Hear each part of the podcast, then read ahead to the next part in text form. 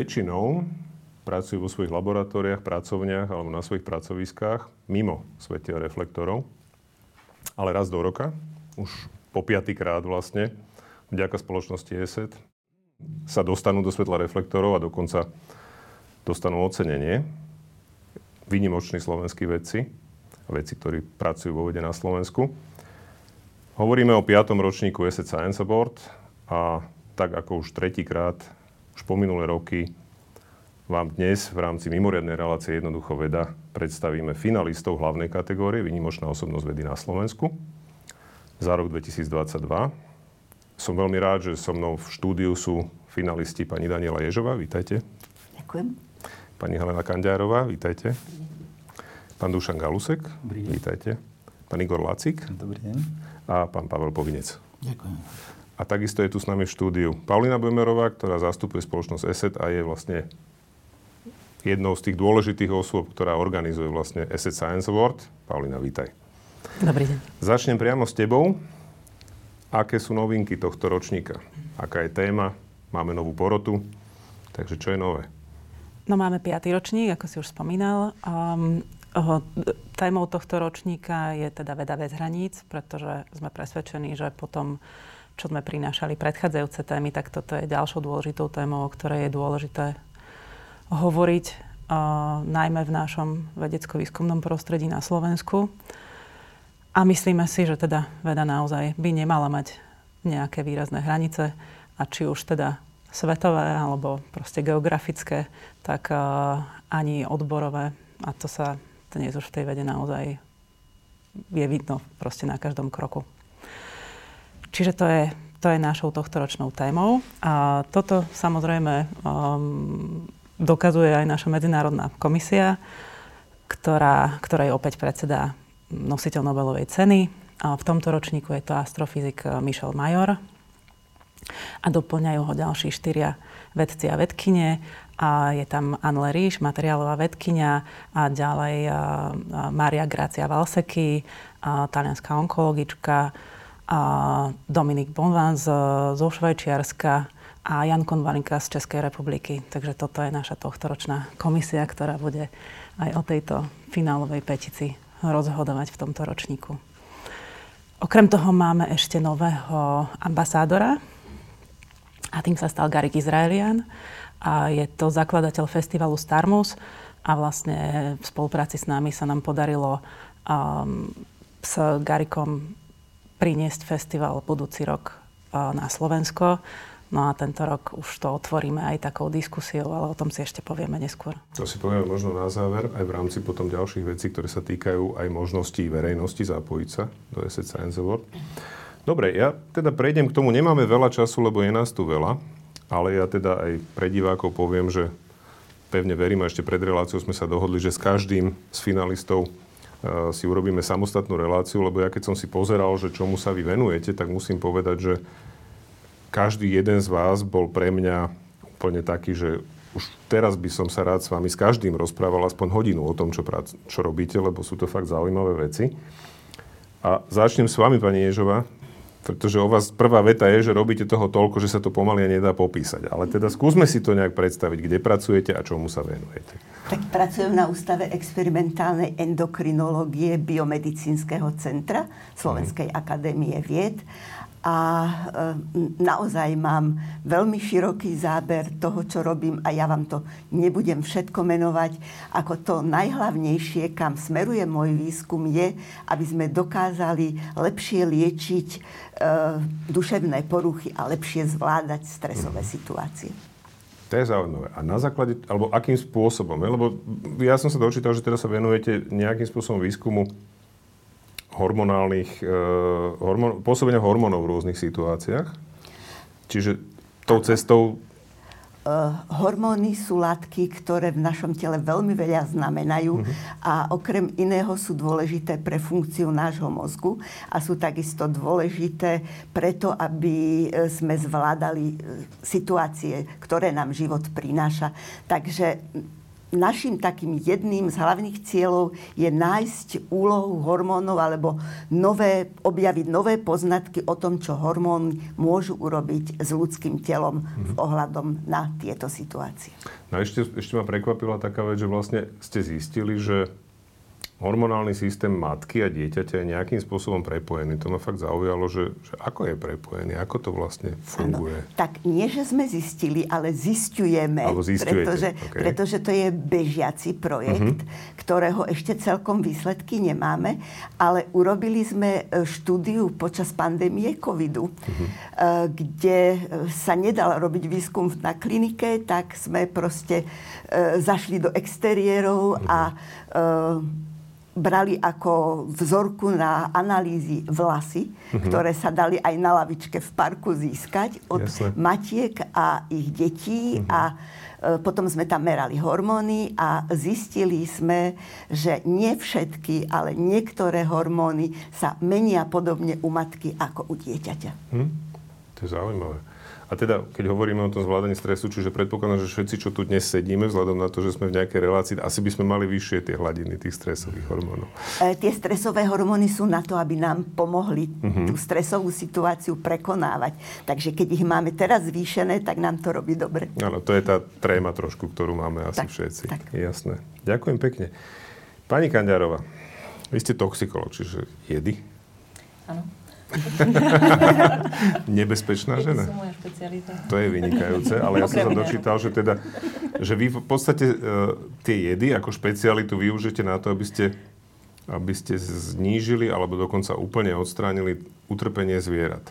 No trošku ináč by som to stávala. Hey, OK, tak to môžeme, ja tak povedzme venujem, si to inak. venujem sa dlhodobo vlastne výskumu ktorý umožňuje, aby sme my toxicitu látok skúmali inými spôsobmi, ako je to testovanie na zvieratách. Mm-hmm. Čiže sú oblasti, v ktorých e, tá veda a technika pokročila natoľko, že my vieme, akými mechanizmami nastávajú určité um, eventy, ako sa povie po anglicky, a um, máme k dispozícii vhodné modely, ktoré sú neanimálne, na ktorých mm-hmm. môžeme tieto uh, záležitosti študovať. Čiže ja v podstate Čiže robím skúmanie na rekonštituovaných tkanivových modeloch pokožky, rohovky, plúc a tak ďalej. Mm-hmm. Čiže in vitro, nie na experimentálnych zvieratách. Mm-hmm. No lebo to, to mi práve pripadalo ako taký v podstate veľmi, veľmi humánny, Áno. humánny vlastne cieľ. Má to veľmi teda... peknú etickú humánnu zložku. To je to, čo ma, to je to, čo ma veľmi na tom e, potešilo. Vy ste okrem iného teda tiež máte tých aktivít strašne veľa. Skúsme si aspoň niektoré z nich pomenovať, lebo Takže... ste prezidentkou Európskej spoločnosti pre toxikológiu, ale predtým Áno, ste tiež pôsobili tak... na mnohých pozíciách. Tak skúsim to tak v krátkosti. Takže Skúsme. E, pôsobím ako prezidentka Európskej spoločnosti pre toxikológiu in vitro, už je to štvrtý rok. Uh-huh a, a to robím vo voľnom čase. To je okay. jedna z vecí, ktorú Koníček. robím vo voľnom čase. Uh-huh. A profesíne e, teda pôsobím na Ústave experimentálnej farmakológie aj toxikológie, kde som vlastne od februára riaditeľkou. Uh-huh. A popri tom ešte učím na chemicko-technologickej fakulte tkanivé a bunkové kultúry. No a v minulosti som pracovala aj v súkromnej sfére, čiže asi je to nejakých 10 rokov, som pôsobila ako riaditeľka biotechnologickej spoločnosti tu v Bratislave, ktorú som zakladala. Je, bola to vlastne Európska centrála pre výrobu tkanivových modelov. Mm-hmm. Super, tak keď sa, som zvedavý, čo mi poviete, keď sa budeme baviť o voľnom čase. Pán Povinec, vy máte bohatú a dlhú kariéru.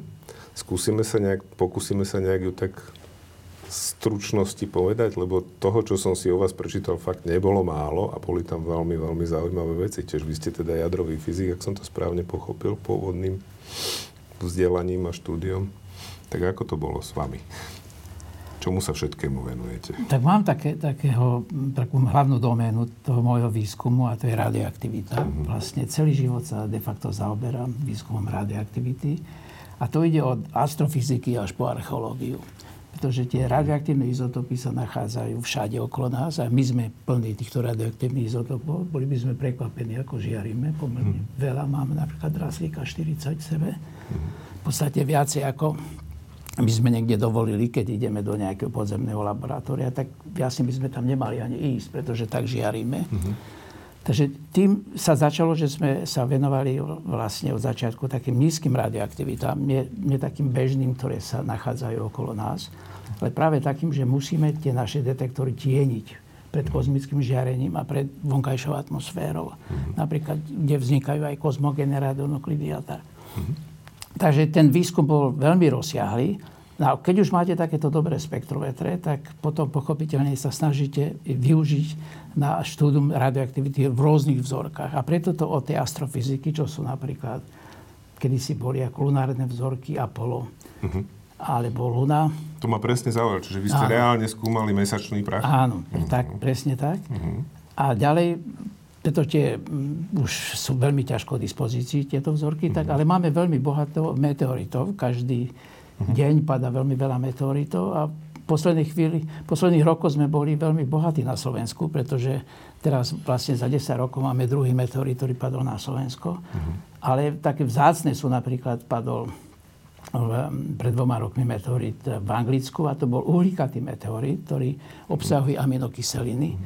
A jedna z teórií teda hovorí, že takéto meteority mohli zabezpečiť, boli takým triggerom vzniku života na Zemi. Keď už bola voda, tak tie meteority väčšinou padajú do vody, pochopiteľne, pretože tri štvrtiny zemského povrchu je voda.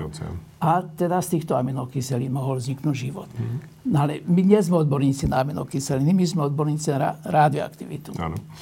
Takže my vieme povedať napríklad, aký, ako, aký veľký bol tento meteorit, keď ešte obiehal okolo Slnka. Uh-huh. A vieme tiež povedať, že ako dlho obiehal. To sú povedzme milióny rokov. A veľkosť tohto meteoritu nebola, nebola veľká, to sú desiatky centimetrov. Mm. Ale sú aj meteority, ktoré, ako Čeliabinsk napríklad, ktorý padol pred pár rokmi, ktoré, ktoré, to bol taký malý asteroid vlastne, niečo Aj. veľké ako autobus. Tak Aj. si predstavte, že autobus letí našou atmosférou, príde do atmosféry, tam vybuchne a teraz sa rozdelí na veľmi veľa malých častíc, niektoré aj veľké, také balvany, mm-hmm. ktoré ktoré idú ďalej, letia a nakoniec ich nájdeme a prídu k nám do laboratória. Takže to, toto je ex, veľmi taký exotický výskum radioaktivity, ktorý nás e, veľmi zaujíma. No ale e, taká dôležitá časť v mojom živote bola, že v 93. roku som odišiel do Medzinárodnej agentúry pre atomovú energiu v Monaku, ktorá má tam také morské laboratórium pre výskum radioaktivity. Takže ja suchozeme som prišiel do Monaka študovať morskú radioaktivitu, čo, čo bola exotika, pravda. No, ale čo tým... si máme pod tým predstaviť morská radioaktivita? No- Samotného mora, alebo áno, tak dna, alebo čoho? Všetko, to znamená morská voda, ďalej sedimenty, ktoré sú na, na spodku, ďalej živočichy, ktoré tam žijú. Takže všetko je radioaktívne, pochopiteľne. A tie radioaktívne izotopy, ktoré máme k dispozícii, tak tam všeličomu slúžia. Napríklad vieme študovať, ako, ako idú prúdy. Napríklad v Pacifickom oceáne, v Tichom oceáne som mal veľké expedície, 6 týždňov, napríklad mm. na mhm. mori. Ktoré... Tam som sa dočítal, že to boli práve aj v tých oblastiach, kde boli tie vlastne námorné pokusy s jadrovými tak, zbraniami. Hej?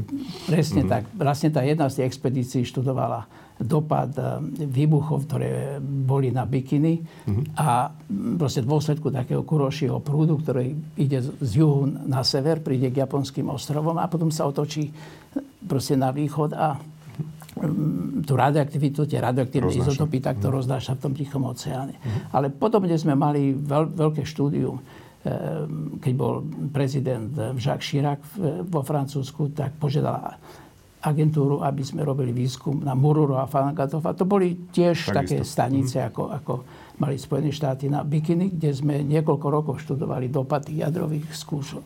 Takže to, to bola taká veľmi zaujímavá vec. No a potom pochopiteľ sme sa zaoberali všeobecne výskumom radioaktivity.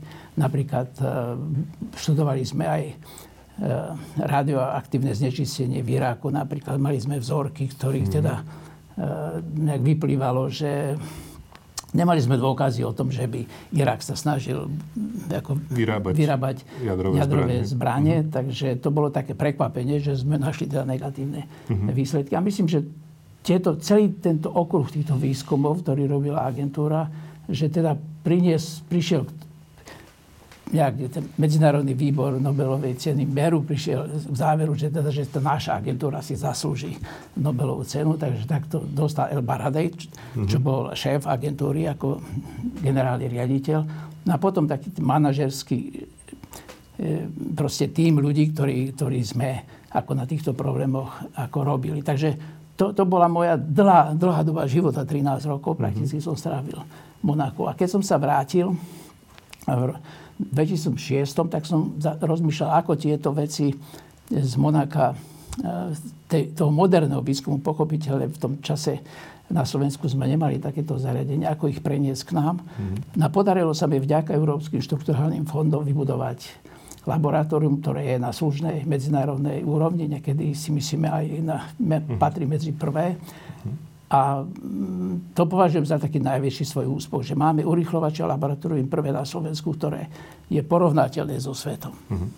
To, je, to je výborná vec, to, to ma naozaj teší.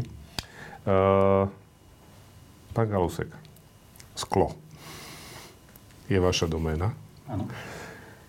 A teda konkrétne som sa tiež dozvedel, že veľmi špecifické sklá. Tak o čo ide? O čo ide bližšie? Skúsme si to vysvetliť nejak stručnejšie. Verím, že sa potom k tomu dostaneme aj do hĺbky.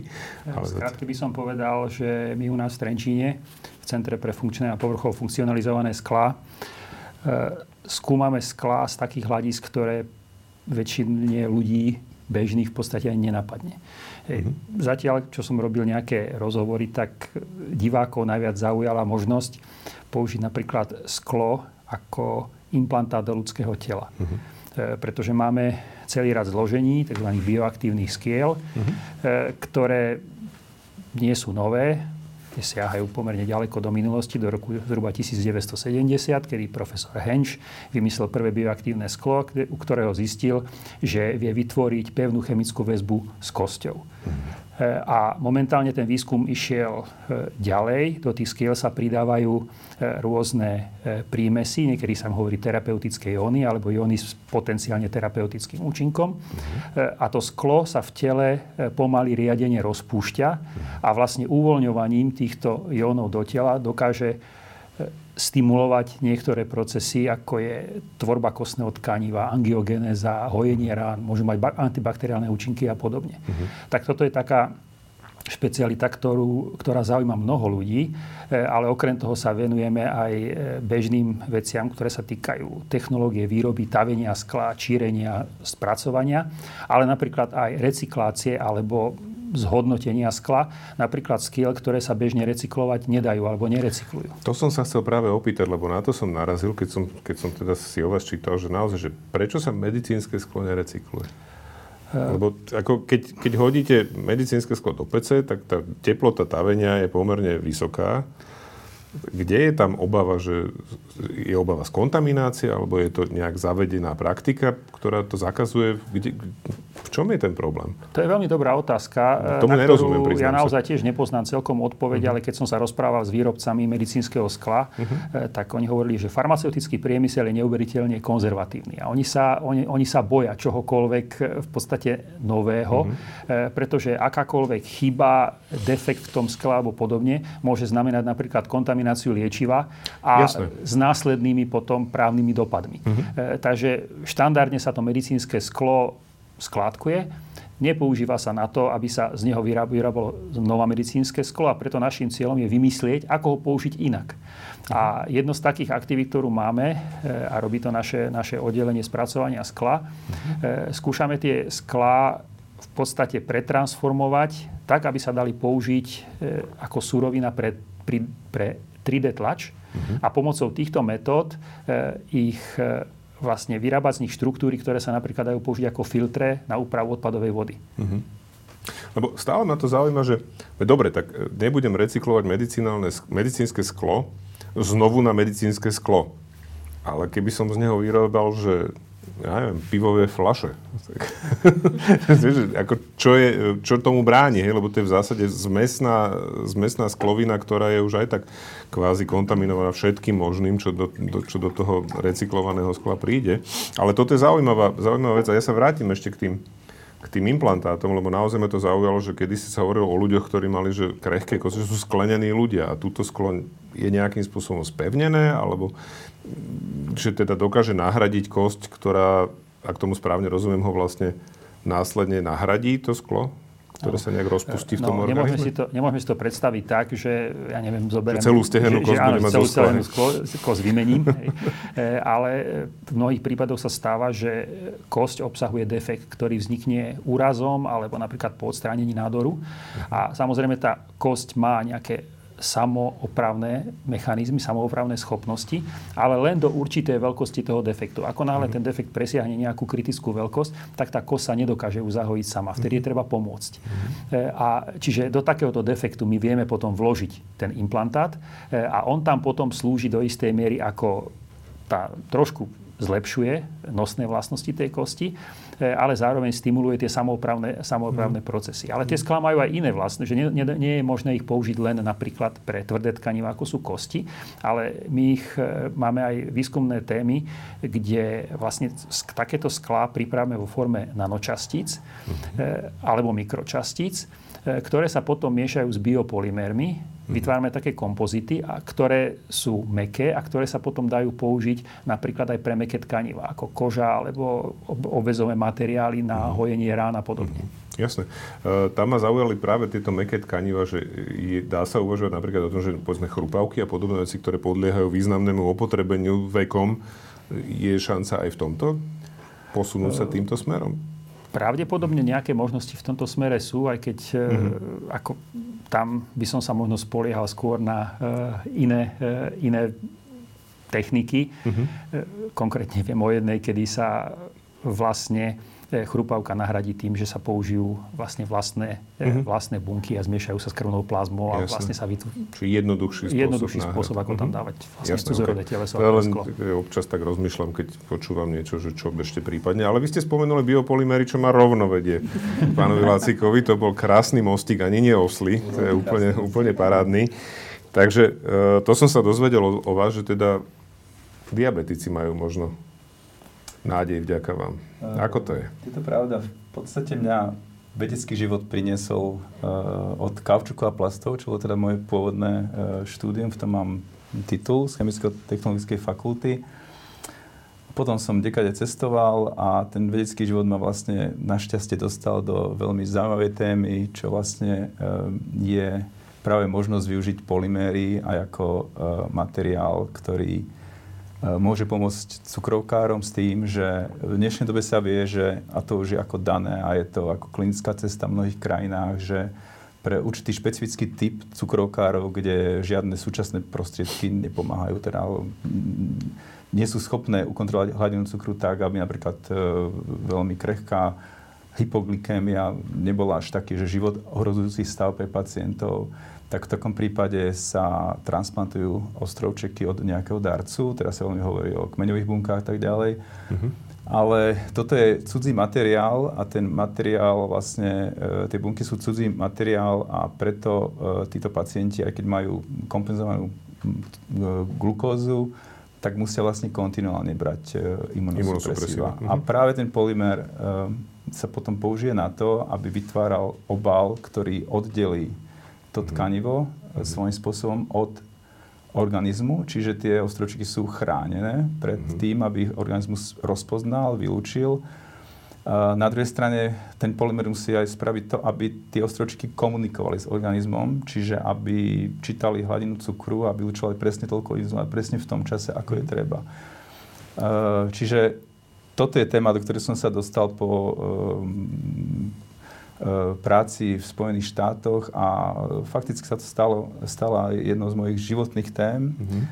kde vlastne polyméry sa využíva ako biomateriály a pracujeme na tom na mojom oddelení pre výskum biomateriálov na ústave polymérov Slovenská akadémie vieda z pracujeme tiež aj na E, materiál, ktorý mohli pomôcť e, náhrade chrupavky. Čiže mm-hmm. toto je teda ten Jasné. životný. Som zase urobil nejaký mostík Ale ja zostanem ešte pri vás, lebo teda okrem iného, okrem týchto, mňa tam zaujala jedna vec, že teda áno, tá ochrana tých ostrovčekov pankreatických, že zrejme naozaj tam je asi ten problém vyladiť to, že do akej miery sú izolované, keď majú mať výživu a súčasne majú vlastne komunikovať s organizmom ohľadne teda tej, tej hladiny glukózy v krvi, čiže to je asi to, to je, centrum toho?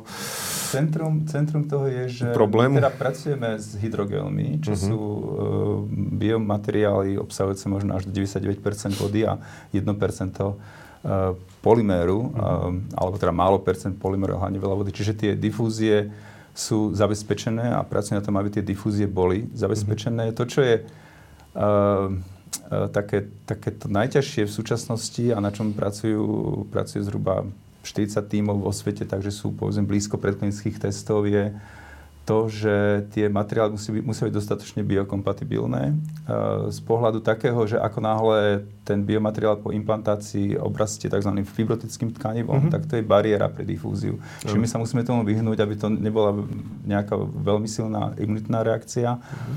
No a druhá vec je, že aby teda tým, že tie materiály poskytujú imunoprotekciu. Čiže a na to, aby fungovali dlhodobo, v tomto prípade nemôže dochádzať ku žiadnej degradácii alebo nie významnej, aby táto imunoprotekcia sa strátila. Mm-hmm. Čiže, čiže my tam naozaj musíme nastavať tie vlastnosti polymérov veľmi citlivo a môžem povedať, že v princípe tento, táto téma je živá zhruba 40 rokov. V súčasnosti ešte je k dispozícii um, klinické riešenie. Ak som spomínal, že transplantácia ostročkov bez imunitnej ochrany mm-hmm. funguje klinicky, ale tu ešte nie je poskytnuté ehm, to klinické riešenie s enkapsulovanými ostročekmi. Mm-hmm. Uh, práve kvôli nedostatočnej biokompatibilite. Mm-hmm. A teraz je taký veľmi silný trend, že musíme sa vrátiť späť k biomateriálom a tým pádom sa vrátiť späť k polymérom, pretože práve moje pracovisko a môj tým vlastne pracujeme na tom, aby sme pochopili mechanizmy, ktoré vedú k tomu, že od vlastnosti tých polymérov po vlastnosti mikrokapsul a od týchto vlastne sa vieme odraziť a čítať, ako bude vlastne fungovať ten transplantát. Či takáto korelácia je niečo, čo ešte chýba tejto téme a mhm. to je teda niečo, v čom sme pomerne dobrí a preto vlastne spolupracujeme s mojimi pracoviskami vo svete na tejto téme. Vy ste nákusli presne to a dostali sme sa k tej téme, ktorá je témou Beda bez hraníc. Takže ja sa každého z vás chcem tak opýtať, že ako momentálne vy vnímate túto tému, alebo čo, k tej, čo vás k tej téme nápadne ako prvá vec. A začnem zase pani Ježovo, lebo už trošku oddychla. Vy ste možno oddychla. mohli zmeniť poradie. Pretože e, veda hranice nemá. K tomu mm-hmm. nie to, čo dodať. To je čistý a jasný fakt. OK, tak uvidíme, či niekto iný No, možno by sme sa mohli ešte vrátiť k tým eh, biomateriálom a biokompatibilite okay. tých materiálov. Jasne pretože to je téma, ktorej sa venujeme aj my u nás na našom pracovisku. Mm-hmm. My skúšame vlastne biokompatibilitu rôznych typov materiálov in vitro na tkanivových kultúrach, pretože je to v podstate jedna z tých legislatívnych záležitostí, ktoré sa musia uh, ošetriť, aby teda tie biopolyméry, alebo to sklo, alebo keramika, alebo čokoľvek, mm-hmm. čo mhm. vychádza z 3D tlače, uh, skutočne bolo biokompatibilné. Sú tam určité testy, ktorými musia tie materiály prejsť. No a venujeme sa aj tomu, uh, teda, aby tá biokompatibilita sa nemusela stále testovať testovať na laboratórnych zvieratách, pretože mm-hmm. sú to testy, ktoré sú náročné. Častokrát sa stáva, že to, e, ten test na tom e, zvieracom modeli, animálnom modeli nemá až takú tú vypovedaciu schopnosť, e, ako keď vlastne potom máte nejakého pacienta, ktorý má problémy s určitou zdravotníckou pomockou. No a keď sa pomíname tú medzinárodnosť, tak všetky tieto metódy, ktoré sa vyvíjajú v tejto oblasti, sa musia medzinárodne validovať. Čiže napríklad pre oblasť biokompatibility my sme už pred desiatimi rokmi iniciovali e, veľkú validačnú štúdiu, kde sme mali 23 laboratórií po celom svete. Uh-huh. Boli tam labáky z USA, z Malajzie, zo Sri Lanky. Uh, ľudia sem chodili na Slovensko školiť sa, teda uh-huh. na, na pracovisko, na ktorom som uh, pracovala predtým. A je to úžasné vidieť, že ako tí veci sa vedia vlastne natchnúť pre nejakú vec, nejakú tému, ktorú potom spoločne riešia. A myslím si, že aj tu na tom našom malom Slovensku je veľmi dôležité, aby sme si pestovali tieto medzinárodné kontakty. Mm-hmm. Jasné. Pán Osek, vy máte nejakú medzinárodnú spoluprácu v rámci svojho výskumu? Spomínali ste samozrejme, že tých tímov je veľa, ktoré sa tomu venujú, ale tá komunikácia prebieha tiež tak živo. Bez toho sa to robiť nedá. My máme niekoľko desiatok živých spoluprác s rôznymi tými zo zahraničia ale možno takým dobrým príkladom e, toho, že veda nemá hranice aj naše pracovisko, lebo my sme naozaj medzinárodný tím. Mhm. Ja mám na pracovisku celkovo 47 výskumníkov a 27 doktorandov. Mhm. A z doktorandov máme dvoch Slovákov a z výskumníkov zhruba polovicu. Uh-huh. A mám ľudí zo 16 krajín, vlastne zo všetkých kontinentov s výnimkou e, Antarktídy a Austrálie. Antarktíde nie je veľká populácia. takže, e, áno, áno. takže akože naozaj tá veda, veda nemá hranice a vlastne to človek vníma, aj keď je už etablovaní v tej komunite, mm-hmm. že vlastne tí ľudia, ktorí robia v príslušnej oblasti výskumu, tak tvoria akoby takú jednu veľkú rodinu, kde každý každého pozná, kde tie spolupráce sa veľmi ľahko nadvezujú, pretože už som počul dokonca, že je to taká mafia. Dobre, ale aby sme to ujasnili, toto platí všade. Toto sa netýka len materiálov. Proste ano. rovnako takýto nádherný medzinárodný výskum je pri e, skúmaní psychických e, porúch, pri skúmaní e, hormonálnych e, regulácií a tohoto všetkého. A práve tá nádherná komunita, ktorá žiadne hranice ju neberú, ale máme spoločné ciele, spoločné spôsoby myslenia, mm-hmm. spoločné ideály, tak to je to, čo je, ja si myslím, všetci piati máme rovnakú skúsenosť. Mm. No jasné. Pán Povinec, vy ste dlho pôsobili v zahraničí, ale teda predpokladám, že aj teraz tie kontakty a tá spolupráca ďalej Určite je veľmi, veľmi ako fungujem prakticky na všetkých našich publikáciách aj nejaký zahraničný kolega. Ale čo sa mi páči, ako pani Paulina, keď toto predstavila, veda bez hraníc, to je pre Slovensko super výzva. Pretože ja to chápem nielen ako veda mm-hmm. medzi vednými odbormi, akože to spájanie, prepájanie z jedného odboru, čo takisto všetci to dokumentujeme, pretože Áno, všetci budú potrebovať pani Kandiarovú in vitro testy. Hej. to som pochopil. To som... Však to už je potom na vás, samozrejme, ale teda to mi tak napadlo, keď ste tak spomínali, že 1, 2, 3, že vlastne to je, pardon, že sa skočil do reči. Ale, veľmi ale... dobré. Tá spolupráca medzi tými vednými odbormi proste je veľmi dôležitá, pretože to ukazuje na to, aký je vlastne ten vedný odbor alebo tie ostatné, ktoré sa spájajú v tom štáte ako dobrý, ako je sa dobre rozvinul. Ale ja tam vidím, preto Slovensko tam e, vidím špecifickú tú vlastnosť, že to je bez hraníc geograficky, ako, pretože to dáva nádej aj ako za povinnosť nám, ako využívať tieto možnosti, najmä keď sme členmi Európskej únie, že sa môžeme dostať do spoluprác, do ktorých by sme sa normálne nedostali nikdy. A na druhej strane, keď sa pozrieme, aká je tá súčasná ja to vidím za katastrofickú situáciu na univerzitách, koľko 32 tisíc študentov máme v zahraničí, čo je 4 krát viac ako je európsky priemer Európskej únie. Takže to, to nie je dob- dobrý signál. A že práve tá dobrá veda sa dá robiť aj do Slovenska. Tie geografické hranice už tam není dôležité. Pretože keď ste dobrí doma, tak tí zahraniční kolegovia, partnery vás radi zoberú do tej medzinárodnej spolupráce. Ale musíte tam byť v niečom dobrý, aby vás potrebovali. Že oni nemajú práve to, čo vy viete. Ako hej. A tým pádom za malo peňazí, žiaľ Bohu, na druhej strane tých peňazí máme strašne málo stále pre takéto kolaborácie, sa dostaneme do takých svetových e, experimentov ako ktoré ja už nazývam globálne Nobelovské experimenty. Už, už nerobíme experimenty, že inštitúciálne, že na univerzite jeden experiment. Alebo národné, že postavíme francúzsky experiment. Už sme tak ďaleko, že už ten experiment je celosvetový. Jeden experiment na svete. Mm-hmm. Kde sú všetci najlepší, ktorí na tom pracujú. A ten experiment aj tak je fantasticky drahý. Miliarda dolárov ide na experiment, ktorý si kladie za cieľ objaviť, či dvojitý beta rozpad je bezneutrinový, alebo, alebo nie je. Čo, čo vám nič nepovie, že milión dolárov dať na takúto vec, čo je Proste ano. žiaden užitok nevidíte v tom, ale z hľadiska fyziky je to fantastická vec. Pretože keby sa to dokázalo, tak sa mení náš fyzikálny pohľad. Alebo experiment, kde, kde hľadáme napríklad častice temnej hmoty. Čo, čož je super kríza v súčasnosti vo fyzike. Ano. Že poznám iba 5% hmoty, také tie bežné, ktoré ona, okolo nás voláme, že barionová hmota. No. Ale 25% temnej hmoty nepoznáme, nevieme, čo to je. A 70% je tzv. temná, temná energia. energia. Mm. To je, viete si predstaviť, čo to pre fyzikov znamená? Že kde, že... Ťažký stres. v nervoznom prostredí žijeme a teraz sa snažíme objaviť. A to, tie experimenty idú od, od veľkých urýchlovačov, ako v CERNE, ale väčšina teraz ich beží v podzemných laboratóriách. A tiež sa snažia byť jeden svetový. Ako, ano.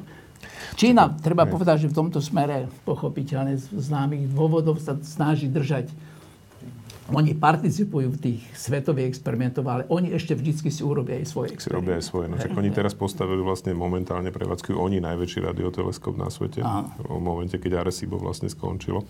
Takže keď sa nám mimozemšťania ozvú, tak Číňania budú prví, kto ich tak. budú počuť. Hej. Ale to presne, čo ste pán, vy, pán Galosek, hovorili, že vlastne vy máte tak veľa zahraničných, to ma veľmi prekvapilo a potešilo, lebo tak presne ako ste vyhovorili, pán povedal, že veľa ľudí odchádza na tie univerzity do zahraničia, ale naopak, že u vás skôr je, že veľa zahraničných výskumníkov a doktorantov vlastne prichádza na Slovensko, čo teda ja strašne rád počujem, že je aj takéto pracovisko, kde, kde je to naopak, že vlastne tu sú ľudia zo zahraničia, ktorí tu chcú robiť vedu, že to je také, je to také špecifické a teší ma to veľmi. Ako, Takých to, pracovíc je veľa aj, je aj na Slovenskej akadémii. Ja budem veľmi rád, keď o nich budeme počuť a budeme o nich hovoriť aj, aj, aj tu. To je dôležité to spomenúť. Ako to je. Ono je pravda, že e, Slovensko zatiaľ pre tých zahraničných výskumníkov nie je taká tá primárna zaujímavá krajina. Je, oni by radšej mnohí išli do Nemecka, do Francúzska niekde ale my ich e, vlastne trošku lákame aj na to, že v rámci toho európskeho projektu, ktorý máme, teamingového, e, my tým ľuďom dávame možnosť keď prídu na Slovensko, trošku sa tu usadia, tak potom idú na rok na mhm. tréning do niektoré, k niektorému z tých našich zahraničných partnerov. A to je pre nich veľmi motivujúce. Ale oni počas toho obdobia, kedy žijú u nás, tak zistia, že tu sa vlastne žije veľmi dobre a veľmi príjemne. Oni sa radi vracajú potom. A mnohí mhm. zostávajú. Ako my sme vymysleli, že dobre, nejakého pozdoka tu na si najmeme, on tu zostane dva roky a za dva roky pôjde niekam ďalej. Máme takí, čo sú tu 5 rokov a chcú tu, chcú tu zostať. Kúpili sú domy, ktorí, lebo sa im páči, že je tu bezpečne, pohodlne, príjemne, dobré pracovné podmienky majú, možnosti na cestovanie, na prácu, takže oceňujú to. Tak predsa len sme stredom Európy, nie sme proste no, nejaká periféria, takže a je to fakt to, čo hovoríte, že bezpečnosť a tak ďalej tiež nie je úplne nezanedbateľné. Najmä ľudia, ktorí cestujú veľa, tak dokážu oceniť to, že nie je problém večer si ísť v Trenčine dať pivo. Presne. Napríklad, ako sme zažili aj my nedávno s kolegami. Dobre, ja sa posuniem k môjim obvyklým otázkam, ktorými týram každých, každého hostia v mojej relácii. Dúfam, že nie úplne týram. Aj to ešte nehovoril o vede bez hraníc. Ja sa ospravedlňujem. Áno. Žiaden problém. Ako. Uh, myslím, že všetko bolo povedané, teda aj to, že, že, že, že tie otázky sú nekonečné a to vlastne dáva tej vede v podstate tú nekonečnosť svojím spôsobom a ja to vnímam skôr, teda navyše k tomu, čo sa teraz e, povedalo, že veda, veda vlastne znamená otváranie, otváranie dverí a to otváranie dverí vlastne je či do, či do nejakých hypotéz, riešení, potom súčasťou tých riešení je nachádzanie partnerov. Proste v súčasnosti naozaj, naozaj to, čo v minulosti tu bolo, teraz to neisté. My, e, ja hovorím mojim ľuďom, že není žiaden problém získať čokoľvek, akokoľvek techniku, čokoľvek, povedz, čo potrebuješ na vyriešenie veci a sa to dá zabezpečiť. Proste. Mm-hmm Čiže, čiže my uh, otvárame vlastne, už sme vlastne všetci v takej pozícii, že otvárame tie dvere otázkam, otvárame, otvárame tie dvere vlastne našim študentom uh, a uh, vidíme potom ten rozhled myšlienok vlastne tých našich aj mladších teda uh, kolegov a uh, otvárame ďalší dvere, ďalší dvere, proste to je tá uh, nekonečnosť tej vedy, jak to chápeme, ale keď sa o tom rozprávame u nás v laboratóriách a tak, ale Mm, Pavlina to povedala veľmi pekne na začiatku. V podstate to boli tie tri, čo si hovorila, že, že tam není žiaden limit v geografii, v čomkoľvek. Hej, možno si to pakla, lebo som zabudol, ale sa mi to páčilo. A, to sme sa nedohodli. Takže len, len je tam asi jeden bod, ktorý som chcel povedať, mm-hmm. že, že je... Uh, teraz sa zdá, že tá veda je proste jednoduché zamestnanie. Eh, ono svojím spôsobom je to, je to nie až také jednoduché a prvoplánové zamestnanie. A na to, aby sa vykonávala naozaj tak, že kvalitne, zmysluplne a prinašala tie výsledky, tak, tak, tak tie nutné predpoklady sa tam proste u všetkých zájemcov tej vedy musia v podstate naplňať, ale na druhej strane tá veda, eh, keď už teraz sa robí na takej úrovni, že, že, že prináša to dobro osobné, alebo aj teda pre spoločnosť, tak, e, tak e, tá odmena je proste veľmi, veľmi tak potešujúca. Určite áno. A ja rovno zostanem pri vás teda s tými otázkami. Si na mňa nezabudol, to je správne. Nie je to nič zložité, je to naozaj jednoduchá otázka, jednoduchá odpoveď. Čo vás nápadne ako prvé? V živote vedca, ktorý bol váš najlepší moment? Uh, najprv poviem, v živote otca bol najlepší moment, keď prišli na svet moje dve deti. A v živote vedca uh, tých momentov určite všetci mali veľa, ale spomínam na jednu chvíľu, keď sme mali stretnutie v Chicagu k projektom a uh, písali sme nejaké projekty a v ten deň sa vlastne plánovala explantácia tých našich materiálov, ktoré sme vyvinuli v Bratislave Eh, z predklinického modelu primátov používame zvieratá. Tam nie sme úplne všetko schopní odhadnúť len z testov na eh, teda in vitro. A teraz všetci tí ľudia z celého sveta, Austrália, Taliansko, Amerika, Slovensko a mnohí ďalší vlastne zliezli dole do operačnej miestnosti a tam vlastne tá exploatácia ukázala, že tie naše materiály sú dostatočne biokompatibilné a že proste plávajú v tej brušnej dutine tie kapsulky a to bolo také, to bolo také potešujúce, že sa niečo podarilo. Pán Povinec, uh, ktorá kniha vám zmenila život? No, možno, že vás sklamem, ale nemám ja taký pocit, že kniha by bola, zmenila môj život. Ja som teda, mám, som sa snažil nejak samostatne ako pristupovať na riešenie týchto mojich problémov. Pochopiteľne, že veľa okolností zvláštnych, ktoré vás stretnú v živote, že veľmi ovplyvnia váš život, ktoré nedokážete predvídať, že sa stanú. Mm-hmm. Ale že by ten trigger bol nejak na začiatku, to rozhodne nebol, že by to bolo záviselo od knihy. Súviselo to s, s mojim štúdiom, že som začal eh, už na strednej škole sa zaoberať fyzikou, potom som išiel na stáž do Tata inštitútu, to je americký inštitút v Bombay. Mm ktoré ma veľmi ovplyvnili a nejak nasmerovali týmto, týmto smerom. Ale tam bolo veľa takých detajlov, ktoré, kde sa rozhodovalo o vašom budúcom živote a práve vtedy vás to takto nasmerovalo. Mm-hmm. Čiže boli to iné faktory, ktoré Áno, tak, presne život. tak. Že, a tých faktorov v živote proste na tej dlhej vašej ceste je prakticky každý rok sa niečo vyskytne, ale mm-hmm. niektoré sú také zásady. Pre mňa bola napríklad zásadná vec, že som sa rozhodol študovať jadrovú fyziku. Vtedy, keď som ja študoval som matematiku, fyziku na Prevedeckej fakulte, ešte vtedy po druhom ročníku sme sa delili buď na matematikov a fyzikov, alebo na učiteľov matematiky a fyziky. No a na fyzike už boli špecializácie. A práve sa otvárala jadrová fyzika, mm-hmm. prvý ročník. No tak to bolo niečo, do čoho som neskočil. Keby sa nebola otvorila, tak možno, že by som nebol išiel študovať jadrovú fyziku. Mm-hmm. Hoci som bol veľmi ovplyvnený rodinou Kyriovcov, pretože oni bola fantastická rodina na výskum radioaktivity, čo, čo má takto... No a takýchto prípadov v živote sa vždy viacej vyskytne, ako ktoré, ktoré rozhodnú o vašom ďalšom pokračovaní, bez toho, aby, aby ste vedeli, že vás stretnú, ako to, to mm-hmm. dopadne. Jasné. Pani Kanderová. Isaac Newton povedal, že ak dovidím ďalej, je to preto, že stojím na pleciach titánov. Na čích pleciach stojíte vy? Ja, to je ťažká otázka. Ale ja vám poviem na ňu odpoveď hneď. E, v podstate ja e, som začala svoj výskum tak, že som mala veľký problém. Mm. Počas doktorandského štúdia ja som začala s veľmi zaujímavou témou, ktorá však bola veľmi náročná na financovanie aj na expertízu a znalosti. Mm ktoré na Slovensku v tom období nám veľmi chýbalo, hlavne to financovanie. A aby som ja svoju doktorantúru mohla dokončiť v, v tej oblasti, ktorej som sa chcela venovať, tak som musela odísť do Nemecka. A tam v Nemecku sa ma vlastne ujali úplne cudzí ľudia, a ja som im nesmierne vďačná, že mi dali tú možnosť tú doktorantúru si tam urobiť. Boli to dvaja skutočne skvelí vedci, profesor Špilman a doktor Lípš, uh-huh. ktorí teda sa ma ujali a hovorím, že to sú moji vedeckí otcovia. Jasne. a e, tam som sa naučila jednak, e, ako vlastne pristupovať k experimentovaniu, akým spôsobom viesť experimenty, aby boli reprodukovateľné, aby nám poskytovali tie vlastne výsledky, ktoré sme schopní korelovať tomu, čo vidíme v tých biologických systémoch, či už na zvieratách alebo u ľudí.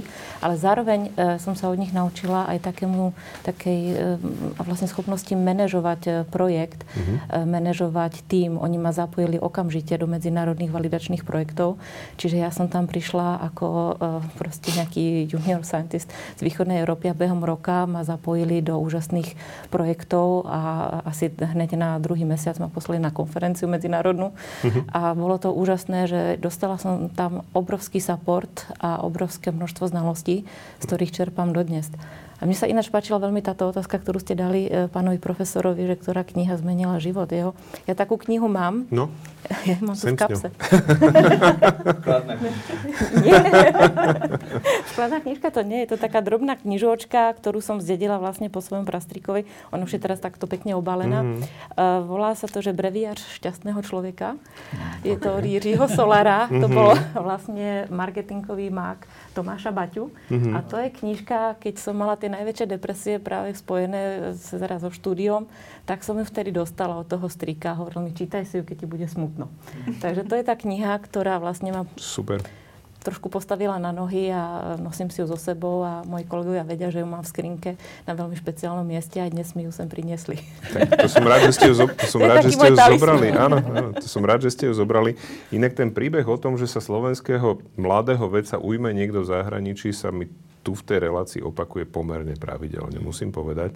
Som veľmi rád, že skutočne, že mladí slovenskí vedci dokážu takto zaujať akože etablovaných výskumníkov, ktorí majú skutočne že už veľa za sebou vždy znovu a znovu počujem, že niekoho takto niekto zobral, proste, že došiel som na univerzitu, nikoho som nepoznal, napísal som niekomu len tak a proste ten si pozrel niečo, čo som ja dovtedy urobil a zrazu mi napísal, že však príď a tam som strávil zrazu 5 rokov. No, v mojom prípade to nebolo úplne naslepo, pretože mm-hmm. ja som e, teda bola v kontakte s týmto nemeckým laboratórium s tým, tak už že mám problém, viac. mám hej. problém s ich metódou, mm-hmm. ktorú vyvinuli, hej? hej. Tak som im písala, že teda všetko možné som skúšala a ono to nefunguje. Hej.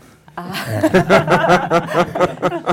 a tak ma spojili teraz s tým človekom. Tak povedal, že tak nie, tak teda tu. tento doktor Lípš je za to zodpovedný, tak s ním sa spojil. On bol vtedy v OECD a on mi volal z Paríža na Slovensku do laboratória a tri hodiny sme strávili proste na vedeckej diskusii. To sú ja som potom veci. niektoré veci, niektoré z výsledkov mu poslala, že si myslím, že je to takto. Uh-huh. A on teda povedal, áno, je to takto, mali no. ste pravdu. No a potom, keď o pol roka hľadal niekoho do svojho projektu zahraničného a ja som sa ohlásila, že mám problém, Houston, tak máme už, problém. Tak už, už tak o vás som vedel, malo miesto, hej. áno. Mm-hmm. Super. Nie, výborné. Pán Galusek, čo si pamätáte ako prvú vec vo svojom živote, ktorá vzbudila vašu zvedavosť? Spomeniete si na niečo? Fú, to je asi, asi, asi nie, ale pamätám si na ľudí, ktorí vzbudili moju zvedavosť. Nemusí to A, byť vec, môžu to byť ľudia, jasne. E, to boli moji starí rodičia. Uh-huh.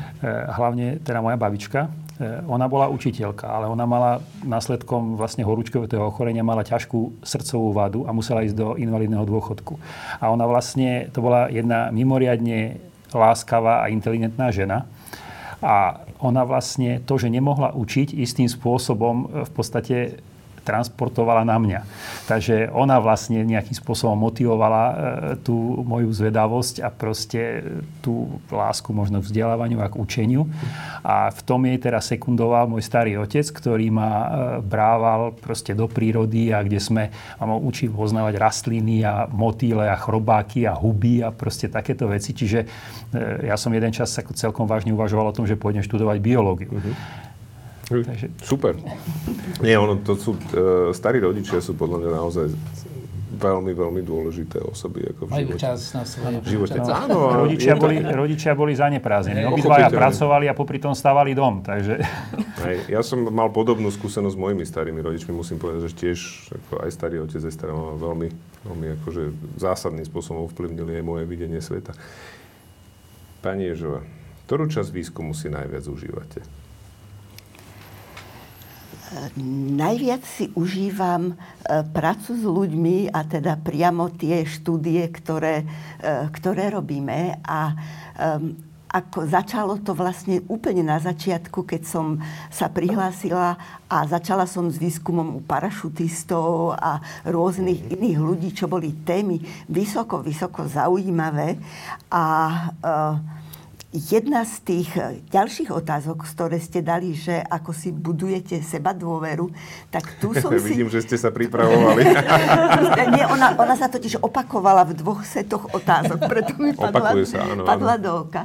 A tu som si musela vybudovať veľmi skoro, pretože mm-hmm. tento krásny výskum som robila s pánom doktorom Mikulajom e, asi jeden a pol roka. Mm-hmm. A za tým na nešťastie e, bol ťažký astmatik a už teda odišiel odtiaľ a e, ja som nemala skúsenosti, skoro nič som nevedela, mm. ale vedela som, že chcem pokračovať v tom, čo on začal a dokončiť to, čo on začal a musela som si začať veriť a um, ako od, už odvtedy som si vlastne užívala všetky praktické časti svojho výskumu. Mm-hmm. No a dneska si už e, ako musím väčšiu radosť robiť z písania projektov a, a hľadania záverov publikácií, lebo teda tá konkrétna práca ostáva na tých mladších.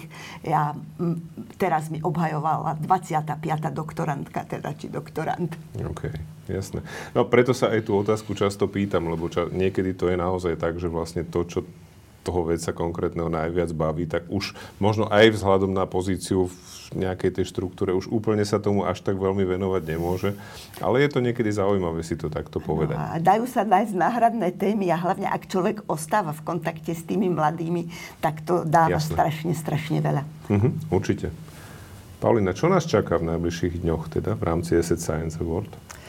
No, tak ja mám povinnosť uh, upriamiť pozornosť divákov, poslucháčov na také tri, tri veci dôležité.